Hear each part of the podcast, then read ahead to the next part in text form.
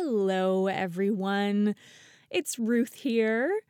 Thank you so much for taking the time to listen to my podcast. It means so much to me. I hope that you're enjoying listening to it as much as I am enjoying doing it. I am trying something new. I've noticed that other podcasters do a thing called housekeeping, and uh, they just kind of do a little blurb at the beginning of their podcast before they introduce the interview that they've done with someone. And I thought that was a good idea, so I'm giving it a try. Uh, I want to say, first of all, again, thank you so much for listening to the podcast. If it's something that you are interested in perhaps being on, please let me know. You can get in touch with me through my website, optimisticallydepressed.com, or you can email me at optimisticallydepressed86 at gmail.com. Or if you follow me on Instagram, uh, you can send me a direct message. If you don't follow me on Instagram, please follow me on Instagram. You can find me at optimistically depressed. And you can send me a message through those three places and I'll get back to you. We can set up a time to get together and talk a little bit about your story. I love hearing everyone's different stories. And then we can decide if doing a podcast is something that would be um, that would be beneficial for you.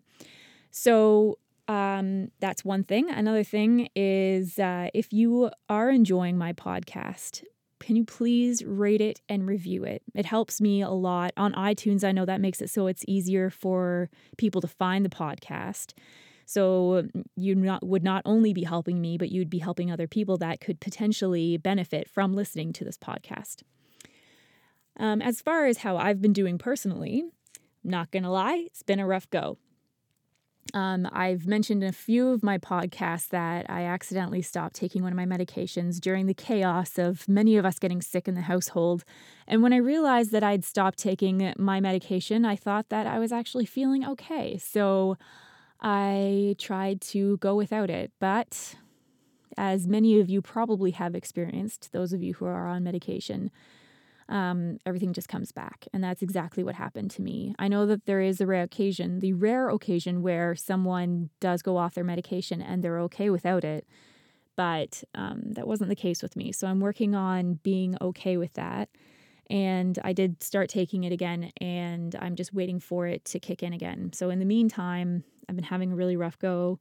Um, I've been learning a lot about how and just how a lot of times you do things because it feels good in the moment because you just want to feel good, but then it ends up not benefiting you later. So I've been having some of those experiences. I have been learning a lot, but it's been pretty painful. I think that I'm starting to feel better, and that's a huge relief because living in that dark place is so lonely and it does really make you start to wonder like what you're really doing with yourself, what you're doing with your life. So I'm glad to be kind of feeling that that weight being lifted off of me.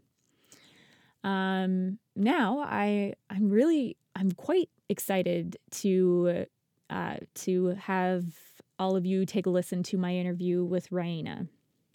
She is absolutely hilarious. I was laughing, I think, throughout the entire thing she's so witty. She has such a comical way of describing some of the like awful things that she's been through.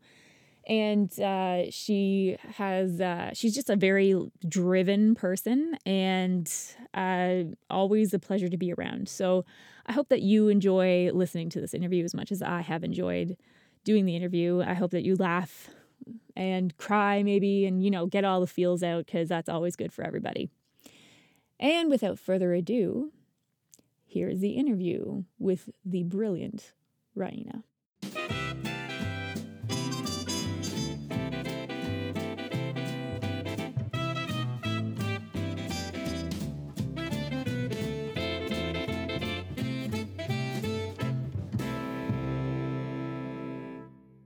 Hello, all you beautiful people.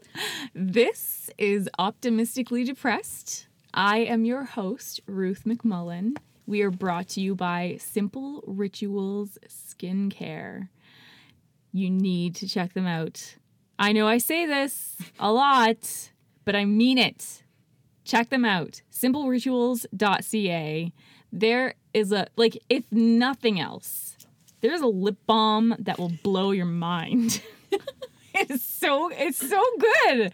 I have it I have it in a central location in the household because because honestly, um I will whenever the kids come up and they're like, oh, I have this like little rash on my face, I just grab that and I swipe it on. It works. It totally takes care of like any kind of dryness or whatever.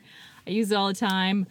Um, there's also like a body lotion that you can use, and I put it in my hair. My hair, yeah, I put it in my hair, and it Really? like it might feel my hair. I've had somebody else feel my hair in here before. Do it. Feel Oh it. wow! right? so soft. It's so soft. Is that why it's so shiny? Yes, I That's put I spray this. In, so when I know that I'm going to be having a shower the next day, I spray it in the night before, and I braid my hair so it doesn't like kind of get Yeah. everywhere.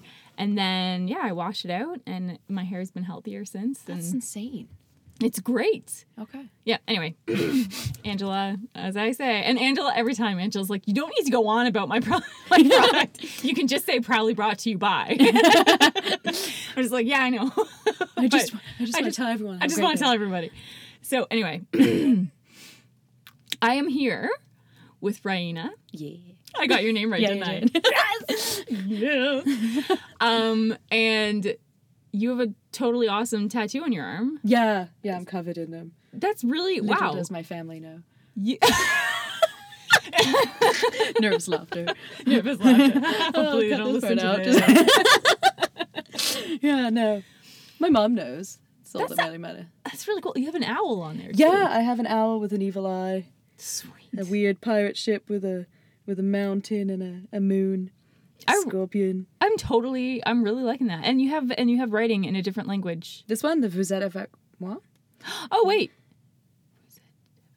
You know it. You know it. Sleep with me. Yeah, you are with me. Yeah, Oh, you were with me. yeah, yeah, yeah, yeah. Okay. Yeah, it's like a friend a friend tattoo. They're they're still alive. Whenever I, I get asked about this, they're always like, "Oh, did someone pass away?" And I'm like, "You know, that does sound really morbid, doesn't it?" they're actually they're really well. doing really like, well. Maybe I could have worded this differently. Like, we have we have matching tattoos. Hers, she was so slender that she had to get hers on her ankle because it didn't fit on her arm. Seriously? yeah, it kills me every time. I'm just like, that's amazing. Like that's how slender you are. Like she yeah, couldn't that's fit that. incredible because like your arm is small. Yeah, but hers is smaller.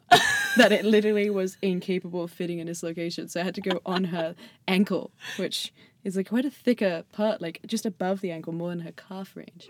so I'm like, damn, that's like that's like a big piece of meat down there. Like, I'm like, that's amazing that that's the big jump you had to make from your arm.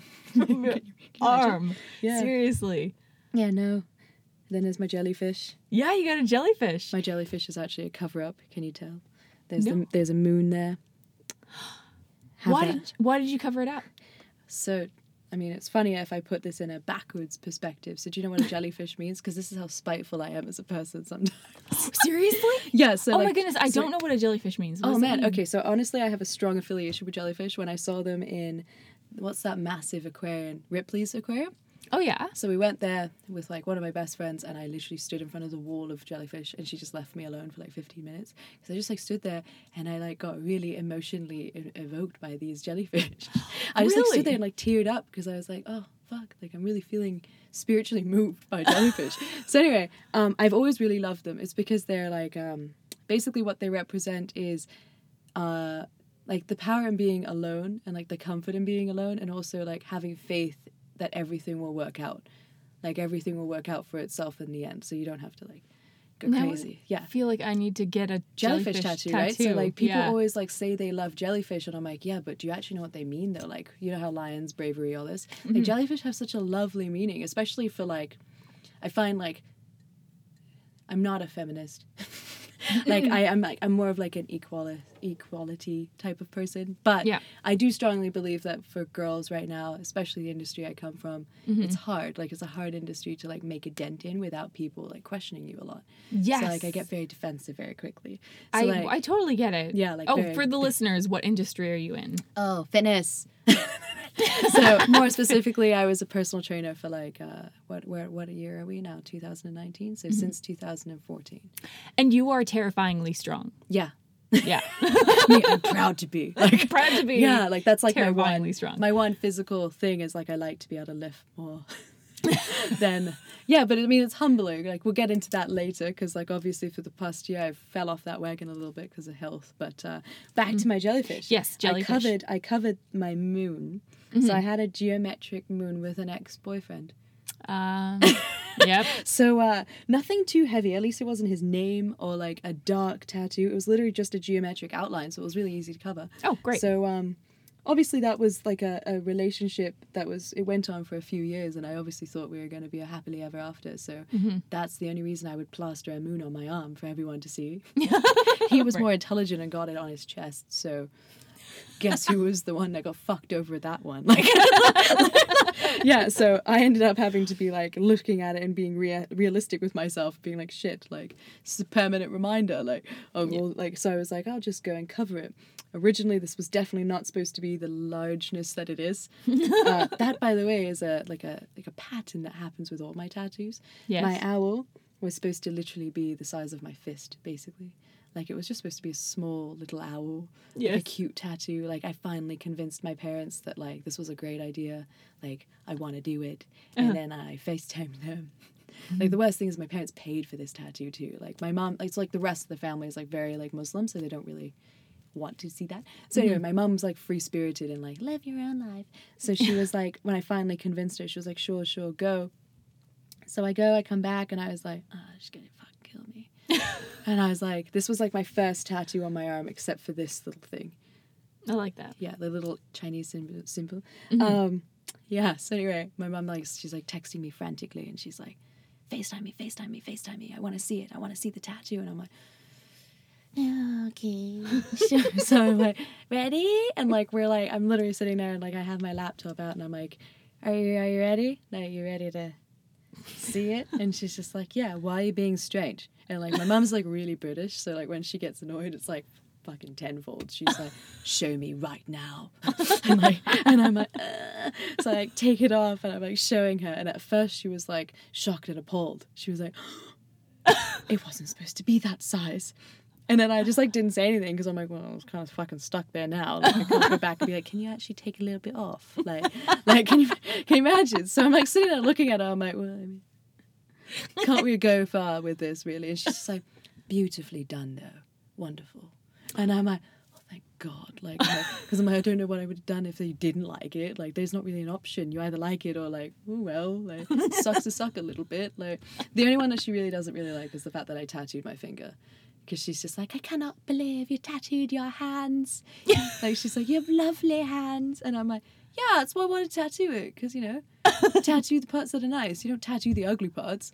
Like, please, everyone stare at my deformities. Like, why? It's like, like, let me just tattoo my little fat roll so everyone has to look at it every day. Of course, I'm going to tattoo the places I like about my body. Like, dumb thing to say. Like, I was like- so I remember just like looking at her, being like, okay, mom, like, yes, it's on my finger and everyone's going to see it. And then her, where'd you get a palm tree? and I'm like, the worst thing is I'm sitting there and I'm like, in the back of my head, I'm like, oh, should I tell her like the whole plan or like should I just lie and say I like palm, palm trees? Because like what I want to do is tattoo every finger with a tree from everywhere I'm from. Because like no one oh. really would guess that. Because like you know if you get flags or like like a maple leaf or something, everyone's like, oh, you ah. got that because you're Canadian. Like you know, do you know what I mean? So like I'm Yeah. always like, okay, how can I be kind of original with my tattoos? Because it's really hard to be original with tattoos now. Mm-hmm. Like everyone's got ninety percent of my tattoos. Like it's really it's like hard. Like you're like, I'm really trying to be different, and then like you see it two days later, you're like, fuck. it's like so it's like you're just it's just sod's law. Like unless you drew it yourself, but even then, like the mind can only imagine so much. Like Right. it's a palm tree. Like, like, what am I gonna do? Like a palm tree on acid? Like I don't know. Like, can't really get creative. So yeah, I'm gonna get a palm tree, which I have. Then I want to get a little oak tree for England, a little Nice. maple tree for here, because like Canada have to be original and get maple tree. Right. And then I'm gonna get like a little mango tree for like uh, my my mum's Pakistani, right? Mm-hmm. So then I'll have one like this one's obviously for the Canary Islands because that's where I was born. Like my dad's from there, so that's my way of saying where I'm from. And they're all cute trees. I love trees. I don't know why. I have a weird thing for trees. Like you know how some trees. people like love the water. Mhm. Like I'm like a tree person. Like I could just like stare at a tree and be happy. the rest of my life, where will you find me? Just beside the birch tree. Can you imagine? The most simple, basic tree. But I could just stare at it for hours. People be like, wow, you're really fucked, eh? Like, like you're like, just like that bit. Just a little bit. Just a little bit. Just, a Just little a- smidgen. Just a smidge. Literally, though. Yeah, I feel like you haven't talked, so I'm gonna stop. Verbal No. diarrhea. just keeps coming. It just keeps Take going. a I- pause. I totally no, I love it. And what I've said before, like what I said before, is that I like to allow the other person to kind of steer the conversation. Fair enough. You're like, Makes this is your show. I'm just kind of here. I'm famous. I walk in here with sunglasses on. Yeah. I'm here for the podcast. Please, no pictures. Can you imagine? I should have just done that. You like, should just to have done seen that. your reaction, been like, I'm here. I'm, I'm here for the. Miss Rack City is here. Fur jacket and like bougie boots. Like walk in like, I love the word bougie. oh, I bougie is like the middle name of Raina. Like, like it's like disgusting. Like I don't even understand any other word. I don't think. Like I think if I had a lifestyle choice, it would just be bougie. it would just be bougie. I was totally just talking to somebody else about it. Bougie? yeah, on best. on a podcast. Well, listen, let's just tie right in. Chapter two of the bougie. Don't chapter two of the bougie. Bad oh bougie. my gosh! Because I, was saying how I was called bougie. That's amazing. I take it as a compliment. I totally took it as a compliment, and then I learned what it really means. Yeah, I know it's really offensive. And then I was like, oh, It's not really offensive, but it's like kind of a slap in the face. it's kind of. slap. But then I was like, but it's accurate. Oh yeah, from my life right totally now. right. Hell yeah, it's accurate. Yeah, I'm living and on the edge of just bankruptcy constantly. I know. I'm like, oh, opening a studio sounds really fantastic, doesn't it? Tell that to my four dollars in my bank account. like today, we went to Tim Hortons, and I genuinely told, like, you know, Adam, like, I genuinely told him I was like, and I don't think he realized I wasn't kidding when I was like, um, I literally was like, you can try my personal card, but uh, we might have to use the business card. and like, and he like looked at me, and I'm like. And Emily's like in the back, and I'm like, yeah, everyone in this car except for Emily thinks I'm kidding right now. it's a strong possibility there's not five dollars in there right now. like, there's definitely five dollars in the business account, but Raina's broke. Raina is bougie. bougie and broke. Yeah, Bougily broke. bougily broke, fabulously broke. Fabulously broke. Yeah. Along, hopefully, Jesus. Oh my gosh. Yeah. So we'll see. The person that holds me back is Sean. "Sean, it's all your fault. Yeah. I want to be bad and bougie. I want to be broke and bougie. Just let me live. Just let me live. He's like, Do you really need that? No.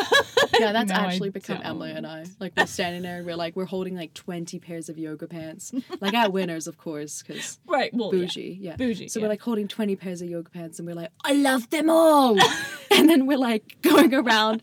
You know that thing you do when you have twenty, and then by the end you have one because you've walked around the store and placed them back on random racks. When you're Yeah. like, I guess I don't really need plaid leggings, and you're like putting back. You're like, I guess I don't really need another pair of black mesh. And you're like just walking around putting them on like the shirt rack and like the shoe rack, and you're like, look, I only picked one, and it's like, wow. And I didn't make this decision because I'm poor. I did it out of first like complete just self control. Self control. Like you trick yourself into Yes. thinking that it was self control. Yep. Whereas you know that if it was unlimited, you'd have like 15 pairs of the same black leggings. Yeah. Oh, yeah. Yeah, Absolutely. especially leggings. oh, yes. like- you can't have enough leggings. No, Right. no, you should see our dining table right now. Because like Emily and I have been like mass, like for some freaking reason. I have no idea why. Like the biggest thing we've been really focused on is like, what will we wear in photo shoots? Yeah. you know, not not where are we going to do the photo shoot? Like, how is our studio coming along? No, we're like, what will our matching outfit be? and we're like, a onesie? I think that's a great idea. and then like we're ordering like what's her name? Like Jenna something. Like Channing Tatum's ex-wife? Like, do you know Danskin? I'm so sorry. Oh, you would actually really like Danskin, I think. But there's like Really? it's like a gym, like not gym clothes, but like dance clothes. But they're actually better than gym clothes because they don't freaking move because they're meant for dancers, right? So if you're wearing a pair of dancing leggings, they're not gonna move when you squat because if they move when they you squat, what are they gonna do when a girl's flinging herself through the air doing splits? Fall off? like you gotta have some real suction there. That yeah. Yeah, so like we ordered stuff from Danskin and like we've been waiting every day for it to get here. It's so depressing. But we ordered this one piece like leotard thing from Jen- Channing Tatum's ex-wife, and like we're literally sitting there every day going like, we are going to look like fire in those and it's like we have want one now. absolutely no game plan on what poses we're gonna do, like what where are we going to take for the location of these pictures, but we're gonna look like fire in our confusion, like someone's gonna be like, are you guys ready? And we'll be like, don't we look it? and then they're gonna be like, well, not really. Like, where are we going? Hmm. well, we didn't think that far ahead, but we have banging outfits. like it literally, the description. Ruth, you'll love this. The description literally said, "Go from your yoga class." Slap on a pair of heels and head out for a night on the town. And I remember being like, what a versatile outfit. And I was like, this is amazing. like, and like Emily and I didn't even flinch. We were like, we can just leave the studio and go and get drunk. And, and we were like, wait, that's not the lifestyle we're trying to push with this studio. We're trying to, that's not like really the message we're trying to pull. Like, can you imagine? Hello. We just came from yoga. but we're here for some Nova 7. like, can you, like, no, not the A message. bottle each, please. Oh, yeah. Like, when we first decided to open a studio, Yeah. we went to lot six and like we're lucky like we know because we we met at bitter end right so we know the like the industry people Okay. so we go to lot six looking like absolute shit. Like no like the pictures from that night i was like what is wrong with us? Like most people go to lot six look half presentable. Not rolling up in like sweatpants and like freaking vans being like give me ball number seven. Like who does that? Like what are we like g unit like what so like we walk in looking ratchet like just absolute homelessness and then trying to tell people it's we were celebrating because we're opening a business. Yeah if anyone looked at us no we weren't. Like all we were celebrating was we might have had five dollars in our bank account left over from our binging of alcohol for the past two weeks like literally that's like what it looked like so i remember like seeing the videos the next day i was so ashamed of myself i was like emily like what but under an hour we literally polished off a bottle and a half of Nova Seven. Like we just like were pouring it, and Ilya was like the bartender at the time. He like literally looked. He's like, "We like, can I have another bottle?" And he's like, "Guys, you just have the." Oh, it's empty. And we were like, literally had the audacity to sass the poor guy. We were literally like, "Well, yeah, why else would be asking for another bottle? Obviously, we finished it." and like I remember sitting there being like, man, like why do people even want to talk to me? Like anything that comes out of my mouth is either offensive or annoying. Like I'm like like just like I'm like that fly on the wall that you're kind of like it's just slightly out of my reach, so I can't really kill it. But like I hope it goes away. You know what I mean? You know what I mean when you're like, I know. Go. I know what you mean. I feel the same way.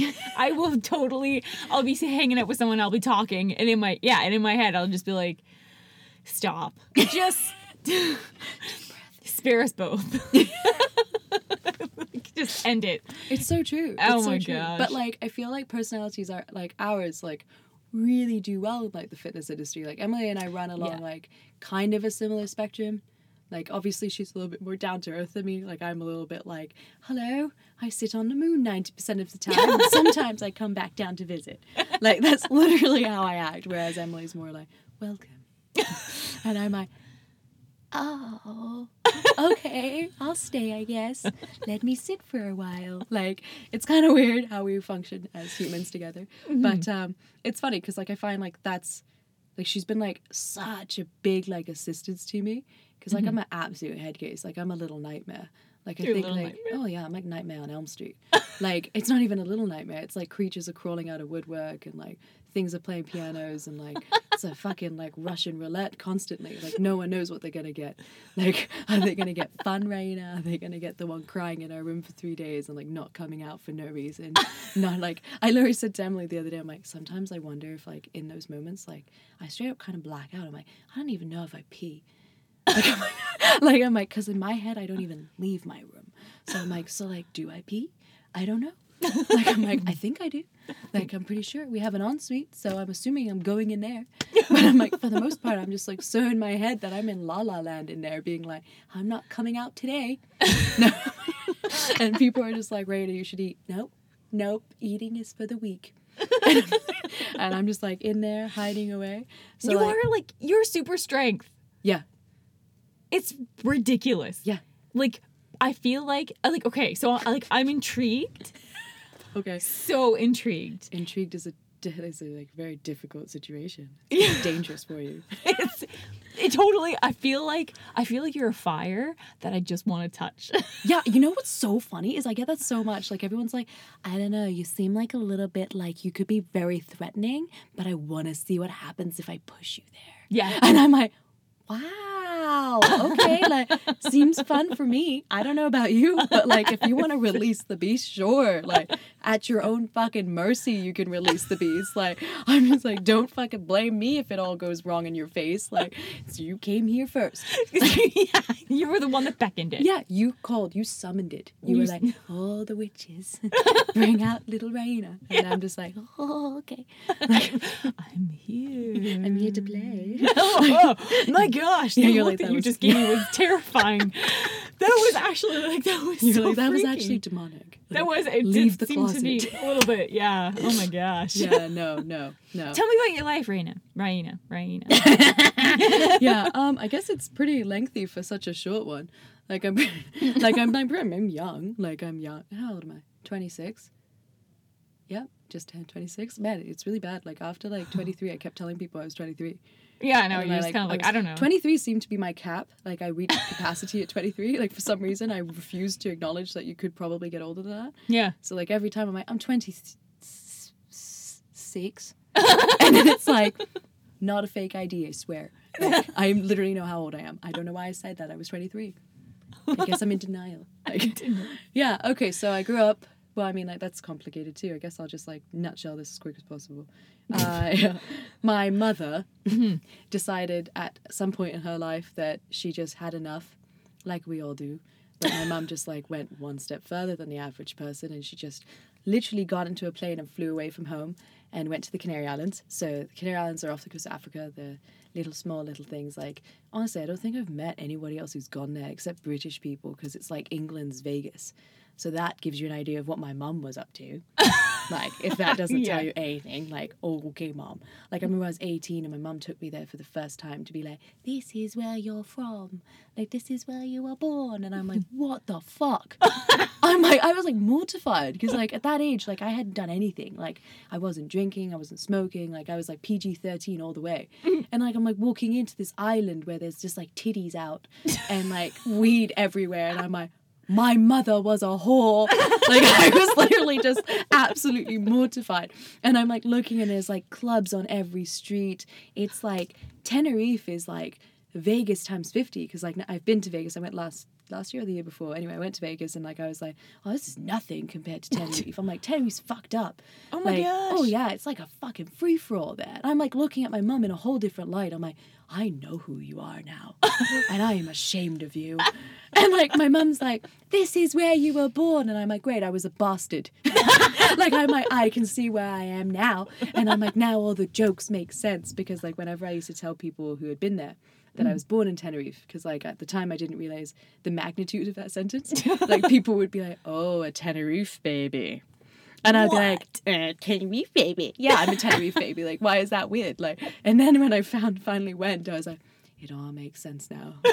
like now I know why people were like horrified to meet me almost because they were like, oh my god, a real one. so anyway, my mother got on this plane, decided to go there, out popped me. Uh, my mom actually had one of those freaky stories when like she didn't know she was pregnant until she was eight months old, uh, because Wait, until she was eight months along, Yeah, she did right. not know. yeah, right. Like she actually wore her jeans everything through. She like worked like a twelve hour shift in like a bar. Like she was like going at life full throttle. Like I'm a miracle baby. She literally hands down calls me a miracle baby because like Alcohol Anonymous was my mom's life. Like yeah, and like somehow I mean like it might explain a couple things, but uh, came out relatively normal. Like thank God. But uh, like my head's a regular size and like I have Yeah. all my fingers. So You have all, yeah, Yeah, you so- look, you look, I look fine. You thank look God. fine, yeah. Like, so like my mum calls her like calls me like her little blessing because like I was like her reality check, but uh, only half a check realistically with my mum. Um, she kind of like she dealt with having me I think as well as she could have, given the circumstances, she had a month to prepare for me. Like she went in for blood work because she threw up every time she she ate eggs, and then they were like, "Well, you're pregnant," and my mum was like, "Ah ha ha ha, no, I'm not. I don't want children," because she never wanted to have children or get married. Like she was like on the road of like I am a single woman who's strong and independent and doesn't need no man. And like a child in her head would have weighed her down, I think, like uh like stopped her from just being able to live basically. Okay. Which in that time was pretty true because like, you know, stay-at-home moms were like full throttle. Like for my mom to like up and leave and go to work was kind of weird. Like all my friends' moms were home, but not my Ah. mom. Like, Okay. So I went I went to a private school in England, so like all the moms were like snooty, like yeah. Right. Yeah. So so um my mom had me had like a little bit of mental meltdown, left my dad because my mom poor poor woman, love her to pieces, but a little bit confused. She'll never listen to this, so I can say that. I'm pretty sure I've yelled it at her a few times anyway in like hysteria. Like, you know, you are a fucked up person. but no, like she's like bless her, but she's just a couple things off. Okay. But uh, a few chips on her shoulders that she definitely still carries. okay. But uh, flew over to England. I would have been like, I guess, like I think two, three years old. So like memories are fleeting. I don't really remember much of this, but I remember being in England, and uh, we went to my grandmother's house. Yeah, so my grandmother, we used to actually get called by the neighborhood village because we lived in countryside of England. So everyone's always like, "I've been to London too," and I'm like, "Do you honestly think that England is just fucking London?" Like I'm like every single time they're like Plymouth. What about Liverpool? I'm like, why do you think there's only three places to go in a fucking country? Like, it's like saying there's three places to go in Nova Scotia. It's like basically the same size. There's definitely more than three places to go in Nova Scotia. Like, why do you think we have three places? We're like a, quite a large, small country. So anyway, every time they're all, and then I say, I'm like, I'm actually from southern England. They're like, oh, I don't know where that is. and then I'm always like, well, it means the su- the south of England. It's not really hard to contemplate. Like, I don't need to give you the fucking city. Just like the south. Just go down. just like, go down, yeah. Right. So anyway, I'm actually from like literally like the water basically. So I'm like right on like the English Channel. Okay. Um, so I'm from like a little seaside town in England. So like the definition of like what you see in movies of like like the little tiny roads with the hedgerows and all that stuff. Yeah. Like, do you know Jane Eyre? Yeah. Okay, so Jane Eyre is my absolute favorite book. I've read it like I don't even freaking know how many times. Like I'm obsessed with Jane Eyre. I don't even know why, because like it's a really sad book, but like at the same time like really inspiring. But anyway, I obsessed about Wuthering Heights and Jane Eyre. Those are like my two things that I'm like, oh, what a beautiful story. So anyway, those locations is like where I'm from. Yeah. So Wow. Yeah. So I'm from like where you can like look up on a hill and there's a castle, and you're like, oh, castle. Oh look. yeah, and like you have absolutely no concept when you're a kid that that's really cool or that you live there until you leave and everyone's like, I'm going to England to see the ruins of the castles. And I'm like, oh yeah, there's one like five minutes by my old house. And people are like, what the fuck? And I'm like, I'm like yeah, I know. My grandmother locked me downstairs in one as a joke. Because in England, uh, a lot of the castles, I know, she's an absolute crazy bitch, my grandmother. like, love her to pieces, but absolutely fucking mental. Like, her sense of humor is just awful. Like, Okay. just so cruel. Like, no wonder I came out slightly scarred. Like, like literally, it's like the things that she would do as a joke are like not funny, not funny at all. Like, literally convinced me for the longest time that this cave on our dog walk had like an evil clown in it. That if I went too close, would snatch me and take me away. But Oh just as like a joke. And now I'm like looking back on it. I remember like basically pissing my pants every time we go by this fucking cave because I was like, a clown is going to come and get me. and like literally, there's no fucking clown. I'm just scared of the boogeyman that's in the fucking hill. Like, like great Nana. Like, but no. Um, Oh this my gosh. literally just mental. Yeah. So yeah, I realized when I moved here. So I moved here the first time, as I told you before, the 9/11 incident. Yeah. So I moved. Oh my gosh. Yeah, so I moved to Sussex, New Brunswick. I'm only laughing because, like, of all the places we could have gone, Sussex, New Brunswick is where we moved. Yeah. Yeah, literally, right? Um, anyway, Like, Sorry, uh, Sussex. so we left this completely different life, and like looking back on it, I'm kind of like, no wonder I had a lot of childhood frustration because like we left this life that I had gotten accustomed to because I would have been around like I think the first time I moved to Canada I was on 10 mm-hmm. Um, so we used to live in like an eight bedroom, like Victorian house that had three separate gardens and like an 11 foot wall around it. And it was like, we had like a terrarium and like, it was a Oh beautiful house and like a pond that my grandmother built because she had a fucking obsession with koi fish. so she just decided she wanted a koi fish pond right? And it's like like all of my kid pictures are like me looking like a little boy with like dungarees on. Oh, I think you guys call them uh, overalls. Yeah. Yeah, so we call them dungarees. so anyway, Okay. I have like dun- overalls on, and like I'm sitting there with like this little net, pretending to fish because I guess my grandmother thought that was cute. So she was like, "Here, take a net and play with the fish." I'm like I just like stick my finger and they'd suck it, and I'd be like, "Eh," and I'm like, now if you told me that, I'd fucking die. If you like put your finger and let a massive codfish or koi fish lick it, I'd be like, ew, no, I don't want to. Why would I want to do that? But back then I was like, my fingers, like. So yeah, we had, and then we had uh, two German shepherds. So I grew up with. It was actually really cute. Like the cutest thing my grandmother ever did probably is like my mum left me with my grandmother when I was a baby. Like when I was like two years, she just left me there because my mum wanted to go work in London. Wasn't really fully committed to the concept of being a mother. She was sort of kind of like, I'm d- I'm good to not. so she was Yeah, like, no. yeah, she like kind of realized, I think, after a minute of like when I was no longer just an infant that you could just strap on your back and drag somewhere. That like when they start to hit that age when you're like, oh shit, it's time to be maternal. and then it's like, I don't really have that ability. I think my mom kind of came to that conclusion when I like suddenly, you know, needed a mother.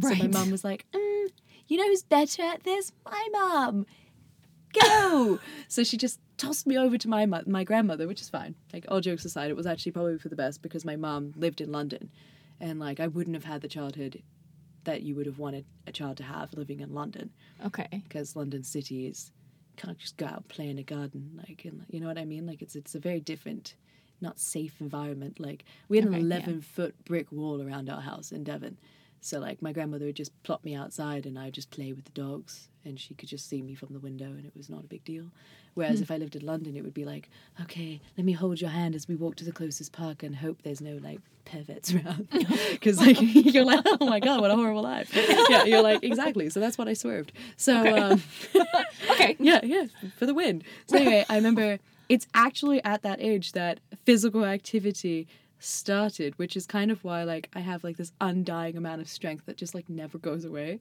Because my mm-hmm. grandmother's like ridiculous. Like looking back on it, I'm like, this woman is absolutely mental, like completely psycho. so I was like three years old.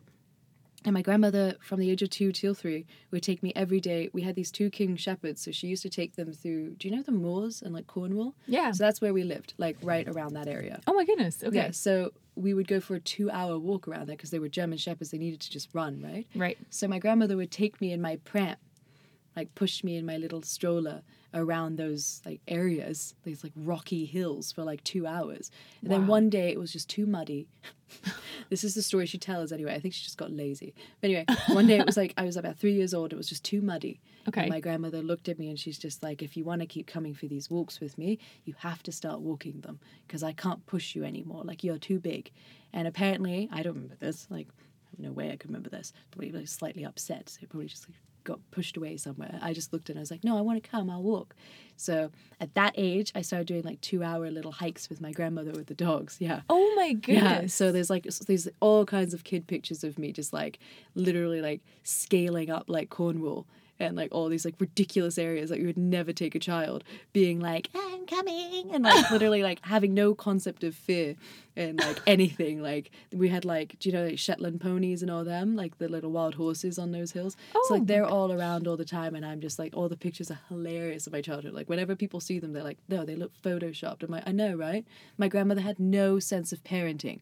Like my mother literally thought she was leaving me in safe hands and my grandmother's like go pet the wild pony. And I'm just like fuck my life. Like how am I okay? Like I'm not. Like but um yeah no it was it was pretty cool. And then um like our house the school i went to everything was very different. Like the school i went to was like this like tiny like village school that kids used to get brought to school in like tractors and stuff. Like it was like i wasn't That's like yeah it was like a little like english village school. So like there was like one little corner like store and it was like really cute. Mm-hmm. uh like we I, I think i told i'm not sure who i told this but we used to sing like the lord's prayer every morning and I'm like, we're a Muslim family, so it used to be hilarious, but like I used to do it anyway. And like we always used to have like hymns, like, you know, like what's it like, Kumbaya, my Lord, and all those things. And they, yeah, yeah, all those songs. Yeah, because it was like hardcore, hardcore private school. But in England, I think there's two types of kids, as bad as it sounds. Like you either went to pre uh, primary school or, wow, you either went to private school or you didn't go to private school. Like, uh, not private school in England isn't the best option Okay. Like it's not super safe. like it's not the mi- nicest situation. Like if you can afford to send your kid to private school, you should. So uh, Okay. I went to private school. like, yeah, um, it was funny. Uh, I actually like as I was laughing when I saw you guys with the guitar downstairs. I played guitar for like fourteen years. What? Yeah, and then life and decided I would never touch one again because like I had like a huge a, th- a thing about it. What was the thing? Basically, it's actually why we ended up moving to Canada, which is the funniest part. My I actually grew up with my grandmother and her partner. So her partner was named his name was Jim, and uh, he was like my step grandfather, I guess, because like my grandparents separated. Like the Pakistani is in Pakistan. Okay. Um, so anyway, she was like with this other person who became like my father basically because I didn't have a dad when I was young. Like my mom was single, Right. and like she didn't really find anybody else. Like she didn't really want to. So mm-hmm. anyway jim became like my my dad basically. Like all of my kid pictures are with jim. Like i was like jim was my dad. I had no other concept of like what a father was. I don't even really think i realized i didn't have one because jim was here all the time. So anyway Whoa. he like made me like bec- like i became obsessed with like elvis presley. Like i was convinced i was going to marry him. Didn't no one really had the heart to tell me that he was dead. Um that i was literally fangirling a ghost which is great. Um, Right, yeah. i literally like all of my kid videos because like i was still luckily in a generation of like vcr Mm-hmm. so like i have all these stupid vcr tapes of me like with like randomly like a fucking cal foamy pen and like big sunglasses and like a denim jacket and being like well for the money and like and like fucking going to town. Like i literally like embodied elvis. Like i don't know if i wanted to marry him or if i thought i was him but there was like a really unhealthy relationship there.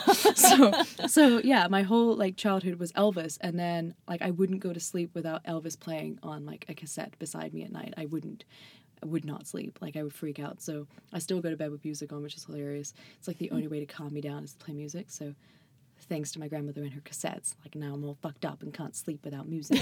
but but um, no, it was like basically I played guitar because of Jim. Um, I actually came home from school one day uh, with like the slip, like the permission slip, being like either play recorder or guitar. Like that would be the music lesson. All the girls were playing the recorder, so I was trying to fit in. And I mm-hmm. came home and only showed my grandmother the side of the page for the recorder. Mm-hmm. And I was like, Nana, can I go play the recorder? And she's like, oh, that's a fucking stupid instrument. Like, and I remember being so heartbroken. I was like, but I want to play a recorder. All the girls play recorder. and she was like, no. Is there no other fucking instrument? And then she like changed it and saw the guitar. And she's like, Yeah, you'll play guitar. And I was like, I don't want to play guitar. All the boys are playing guitar. And I would have been like in grade one at this time. So like I was really stuck on like I wanted to be a girl's girl, Yeah. not a fucking boy's girl. So anyway, she's like, No, you're going to play guitar. And I remember being so pissed. Like I was like, This is the worst day of my life. I hate this. I hate this so much. And then like I started going to the lessons and like it was like three times a week. Like I go, yeah, like they were like like it was like pretty in like vigilant like for some reason. So anyway, I would go and played my guitar lessons, and then by like year two, the class numbers started to dwindle because like people stopped wanting to play instruments anymore. Like it wasn't cool, so kids started to like drop off. Parents weren't really forcing them to do it. Um, and by like grade four, it was like the three of us. So it was like two guys and then me. And by this point, I had realized that Elvis loved guitar. So I was like, I will love guitar and it will be the best thing I've ever done in my life. And by this point, I had like a collection of guitars. Like I had like, I think it was ridiculous. I had like four electric guitars and like six actual acoustic guitars. And like just so, I was obsessed. Like I used to play like religiously. And like, uh, like my music teacher had me over to his house one night for like an event with all like the local musicians and like just wanted me to like speak to them because he was like he thought I was like really good at music so he just wanted to bring that out of me a little bit. Little did he know I'm just a shy little coward so like the moment he was like this is Raina I was like no it's not. No. No, I don't play guitar. I've never touched one in my life. He's lying. Like, like I like literally wouldn't play, which is like looking back on it, I'm like, great, Rain, a good one, good one. You couldn't just give that to him. Poor guy invested so much time teaching you, and then when it was finally time to shine, I was like, no, no, and like I literally wouldn't do it. Like no one could make me. My grandmother was so angry. She was like, you disappointed him. I'm like, you don't want to play it. I hate it. I hate this. like I don't know what it was. I like won't to this day play instruments or sing in front of people. Like I just can't do it. It's like the one phobia I think I have. Okay. So uh, anyway, long story short, my grandmother ended up splitting up with Jim oh. in like not the best of ways, uh, and then randomly very, very soon after, in my grandmother's fashion, met my other now now official married step grandfather who's Canadian. Okay. And she just decided to say fuck it and move to Canada. oh my Like god. they met online, so that's great. Like Tinder of the '90s, like fuck sakes. So anyway, but in the brown fashion that we have, we all came. We are like, oh, my grandmother's leaving, we must all leave. So my mom came, I came, we all came. Um, wow. Moved to Sussex, New Brunswick, mm-hmm. um, because that's where he was from. Okay. So we moved there. I went to a school for it's actually not even Sussex Elementary. It's Sussex Corner Elementary. So it's like even further out. Like it's like not even further. It's like probably 15 minute drive, I'm going to say 15 20 minutes, but whatever. It's even smaller. Like such a small school and I remember it was like super traumatizing for me because I was like what the fuck? I'm not to lie to you. I didn't even know Canada existed. like I actually didn't know what Canada was and do you know what the worst thing was? My grandmother showed me a picture. Back in the day, Google was very limited. Uh huh. So Oh. she Googled a picture of Canada, and Uh-oh. literally all that showed up was this massive moose. I now know that it's called a moose. Um, so in my head, this massive big deer and these trees. And I remember literally standing there and just crying because I was like, I don't want to go there. Because I was like, this looks horrible. And there was like pictures of igloos. And I'm like, where are you fucking taking me? Like, I'm going to go there and die. Like, this looks, there's like no buildings. Because it's only igloos. Yeah. Yeah. And I was literally, I'm just like, where do people live there? In huts? Because I remember being horrified because I'm like, there's no pictures of homes. Like, do Oh people live in ice homes? It's like, I didn't even know what an igloo was. Like, I'd never been educated in Canada yet. Like, Right. we were talking about, I literally remember that my curriculum ended in Africa. And then I came to Canada. Like, I was learning about Africa and like Kenya. And like, I specifically remember that my last class was like talking about neck stretching oh. Whoa. right? Yeah. That was like the last class I ever did in England. And then I came to Canada. So I went from neck stretching to igloos. So I was like really freaking out a little bit because I was like, I don't know where you're taking me and I don't like this. Like, I don't like this confusion I'm feeling. So we all hop on a plane, come to Canada. And I remember it was like not even, I think it was like four or five months in, 9 11 happened. And like I told you uh, before in a car that day, I love how my I was emotionally disturbed by this moment, but literally I was doing show and tell. like I actually like it really bothers me. Like I was like to this day I'm like this is so selfish of me, Uh-huh. but this is how I remember because like everyone remembers. I find everyone remembers where they were for 9/11, no matter Yeah. how old you were. Yeah. Like as long as you were past the pa- like age of five, Yeah. you kind of just know where you were. Yeah. And I'm like, of course mine had to be so fucking dramatic. Like of course I had to be doing show and tell, and like my show and tell got ruined because like an announcement came on being like you know, like there's been a, an attack, like everybody, like stop what you're doing, blah blah blah blah blah. Mm-hmm. And I'm like holding my stupid newspaper clipping of the hot air balloon festival, going like, but what about my show and tell? and like I was like, like I remember being like so absorbed over the fact that I no longer could share about my show and tell, and I never got to. And I remember being like, this sucks so much because to be honest with you, I was so pumped because my show and tell literally landed the weekend, like literally the Monday after the hot air balloon festival weekend. So in my head, I hit the fucking gold mine. I was like, this is the best show and tell. All of you guys can suck it. I get to talk about the hot air balloon festival, and I get to show you the picture that I have in a hot air balloon. And in my head, I'm like, this is amazing. You can't touch this. And then what happens? It got taken from me. So I'm just like, great. This is what happens when you have an ego. Like, this is what happens when you're not humble or modest. Someone just comes on and plucks it right out, and they're like, mm, not today, bitch. And you're just left standing there going, my whole weekend was worth nothing. So it's like I didn't even have Instagram back then to like validate me with some likes. Like I like I literally was just left sitting there being like, this is just a memory now that no one will ever share with me. like you know what I mean though? Like that harsh reality of like, fuck, I don't get to brag. Like that's literally what show and tell is. It's just fucking bragging for ten minutes. Yeah. So yeah, that was 9-11. And then when that happened, I think my family kind of was like, ooh, fight or flight. And for some reason, we just were like, fuck it, let's go to France. like literally, my mom, I remember just being like, there's absolutely no reasoning behind this decision. Like, like absolutely no rationale, nothing. No like premeditative thinking pattern, like just like the true nomadic spirit that like the Khans possess of we will conquer the world eventually. so my mum just up and decided, Raina, we're going to France. Fuck Canada. We're going to France. And I remember being like, Mom, you don't even speak French. Like, why are we going to go to France? And she was just like, it's beautiful there.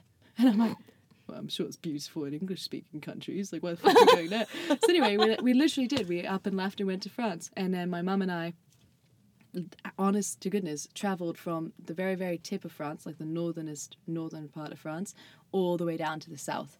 So I went to, I think, 12 schools. Wow. Yeah, I went to 12 different schools during my mum trying to discover herself in, in France, right? So I just got dragged along for the ride. I was like, I think I'm pretty much discovered by now. I don't think I can discover myself any more than I am. So by this point, I would have been like around 12. So and your grandma stayed in Canada? yeah, she stayed with her married, like her married life in Canada. Just stayed there, and we were like cruising through France for two years. Yeah, and it was like a long, lengthy time. It was good. It was like it's why I learned how to speak French. Obviously, they literally. I guess I was being a stubborn little bitch, which shouldn't surprise you. Uh, and I would not learn a language in school. So it took one school to just turn around and put me into kindergarten class, and I would have been in like grade five Whoa. and they didn't even give me a big kid chair. They literally like put me in like that chair, and they were like, "Yeah, learn French." And I remember the only reason I know this thing, the whole like January, February, March thing, is because that's what I did in my grade five kindergarten class, learning the months of the freaking year in, in French. yeah, and then I, I learned so quick. Like I learned like literally in a snap because humiliation can do amazing things. like, like you'd be shocked. Like if you humiliate yourself, you can most likely learn from that.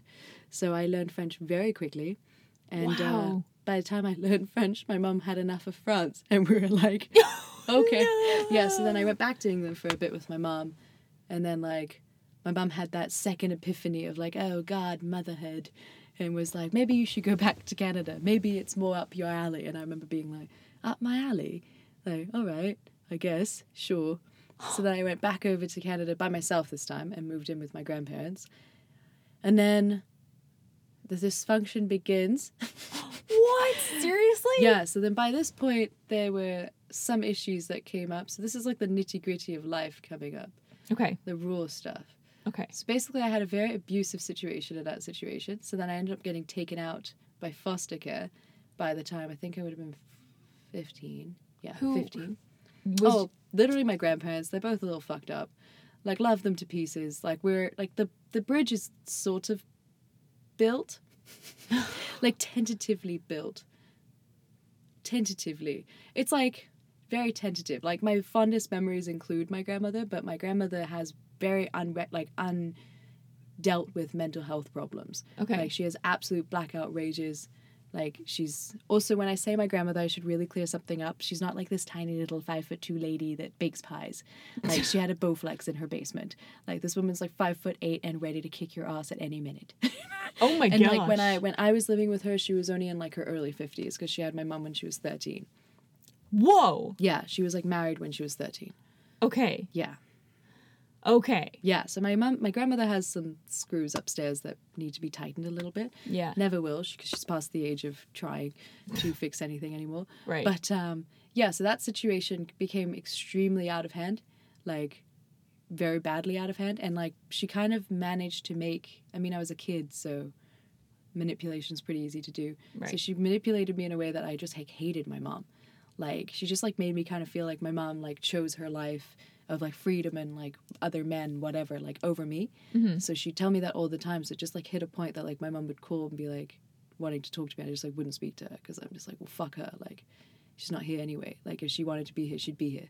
Mhm. So like my grandmother like twisted an already st- like stinging wound, like twisted the knife just a little bit harder until like she's just she's very strange. She just like doesn't. Have you ever watched um, Arrested Development? Yep. Okay, so the mother. Okay, so you know how she doesn't like when people become friends in Yep. the family. She- That's my grandmother. So the moment she feels like anyone's like becoming close without her, it's like she has it in her head that we're all talking about her or we're all plotting against her in some weird way. So she just goes mental. So anyway, she does that. She still tries to do it, which is hilarious because I'm like, what is wrong with you? like, let it go. like, but like she just can't. It's just like who she is as a person now. But like, her husband doesn't have that excuse. Like, her husband's just a weak, small man. Okay. Like, uh, she's he's very hated in my family. Okay. like, genuinely, just like not a nice person. Like, Oh. it's just kind of a shitty situation when you can look into a marriage and know that there's like circumstances that are just holding the marriage together at this point, not necessarily love anymore. yeah. So that's kind of the situation there. But Okay. uh, got taken out of there, not before I got sent to reform school though, because I got expelled. Um, yeah, so by this point, I'm obviously really angry at life because we're moving too much. My mom's leaving me left, right, and center. Yeah. I'm having mommy issues and I'm having daddy issues because my dad's not around. I don't even know what a dad's supposed to be. Yeah. So of course I'm all fucked up. Um, but by this point, I'm just like sitting there, like "Eh, I'm trying my best to be like as good as I can be. Yeah. Um, rage happened, like very very blind rage, like acute amount of rage. Like whenever people talk to me about anger, I'm like, honey, you have no idea. Like I ripped a locker off and threw it at someone. Like I reached a level of rage that like I don't even think I'm capable of reaching anymore.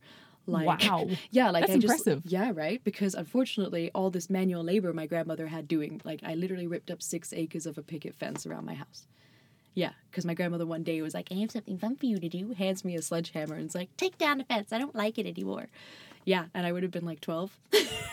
Oh my so, gosh. yeah, so like when I say to people, I'm like, the strength that I've acquired isn't necessarily gym strength.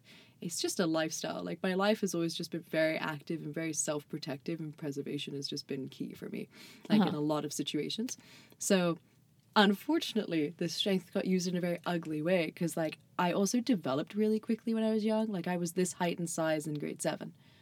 Wow. Yeah, okay. so like I never grew after after grade seven, which is fucking great. Like we're lovely. Like I can fit my grade eight prom dress.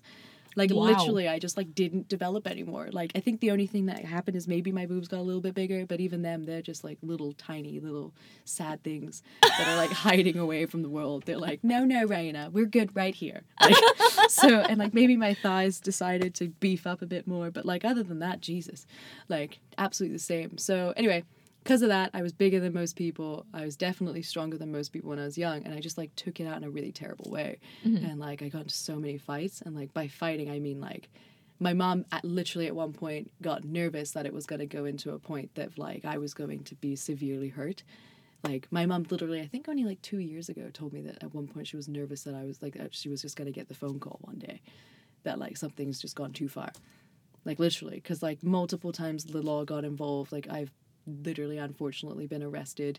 Like i got like it got totally absolved though because like this one time it wasn't my fault luckily and it got caught on like cameras that i didn't do anything so i don't have a criminal record. Excellent. but like Congratulations. right? Like luckily Yeah. the right place at the right time this time. But um yeah no i went through like a very like rough stage of just like really lacking any empathy towards anybody else around me because like I just like gave up a little bit. Like life was kind of shitty Mm-hmm. and like everybody i thought i could trust or like had been there for me the most was no longer there mm-hmm. in the way that i thought they should be or whatever yeah. so like I guess I just like became a very ugly person at one point because like I just didn't care. Like whenever people talk about emotional standpoints, I'm like I've literally been in a spot that like I just really genuinely I wasn't sad. I wasn't angry. Like even though I was like fighting everyone all the time, I was just like really over it. Mhm. Like I just got became very numb very quickly. Like all of a sudden, I just remember being like like a good like four or five years Yeah. of just like not really giving a f- absolute fuck Mm-hmm. about like anything or anyone because I was like let alone myself because it just became like a lot of things went wrong like a lot of like I'll be honest with you I guess like there was like a lot of assault situations that came up in like my like teen years and it just like happened at a very I think not that there's a bad time for things and a good time for things but that age is like a very pinnacle moment for you because you're already very emotionally fragile Yep. with fucking hormones Mm. that if one or two things go wrong during that time then it's just like catastrophic for like a long time afterwards Yep. because you just don't have the tools and the mechanisms yet to like deal with yourself Yep. let alone deal with somebody else's baggage that has now been thrown at you because they had issues and now they're coming at you with those issues. Mm-hmm. so then you're like carrying two people's demons when you can't even deal with your own at that point. Yeah. so i think it shaped me in a really bad way for a bit. Kicked got kicked out of school went to a reform school. It was an all girls reform school. That went terribly wrong. It got shut down because of human rights. Whoa. yeah so that's great. So i got to come home um, at this point that's when i got taken out and put into foster because i came home and it just was 20 times worse than it was when i left. And this time i guess i finally found balls and like just told my mom. But i guess it's because mm. like when i came home originally my mom gave me an ipod so i was never allowed a phone or anything for obvious reasons. They like were very like i never had like i never went to birthday parties and like i never had friends outside. Like i had like a lock and loaded household. Because I think everyone in the house was just paranoid that I might say something to someone, like at some point. So I never do- got to do anything. So my mom kind of knew like, okay, something has to be going on, but she couldn't really like step on too many toes because like she was in England, I was in Canada. So she gave me the first iPod touches that came out that you could have mail on. Like you had internet access on it. I know. Remember that stupid fat little thing that they first came out with? Yeah. So I had that. Got stolen in like three months after having it, which is so shitty, but whatever. um, not before I used it to like email my mom and tell her like something happened in my household and like I finally just decided to just tell my mom. And I was just like, I emailed her because at the time there was no phone and I couldn't iMessage from an iPod. So I emailed her. And lucky enough, six hour time difference in England. So uh, it was like two in the morning. And like my mom was literally just on her way to work and she got the email. So it was like very well timed. And like my mom just like called the house, freaked out, emailed me back, being like, get the fuck out of the house and just go to like Callan at the time. Callan was one of my best friends when I was a kid. And like, I literally ended up going there at like the middle of the night. And I remember walking all the way there with like no shoes on because I was like so scared and like just like terrified of like if I stopped or hesitated if something was going to happen. So I like ran all the way in like wintertime to my friend's house with no shoes on. Yeah, and like I get there and like I remember my friend like opened the door and was like, like hysterically crying because we'd been friends by this point for like six years, and she's like, "Why didn't you ever tell me?" And I was like, "I don't know." I'm like, "I'm so sorry." What happened? Oh, um, so a few things, I guess. Like, nutshell it, like, there was like in mm. there's mm, the awkward sounds. So Yeah. obviously, I mean, it's not obvious. Like I like I had I was removed from mm, stuttering a lot. it's like all of a sudden the nerves are kicking in. I'm like, oh, we're talking about real things. Yeah, Clammy hands instantly. so so basically, I was removed from my house on the pretense of sexual assault and physical assault.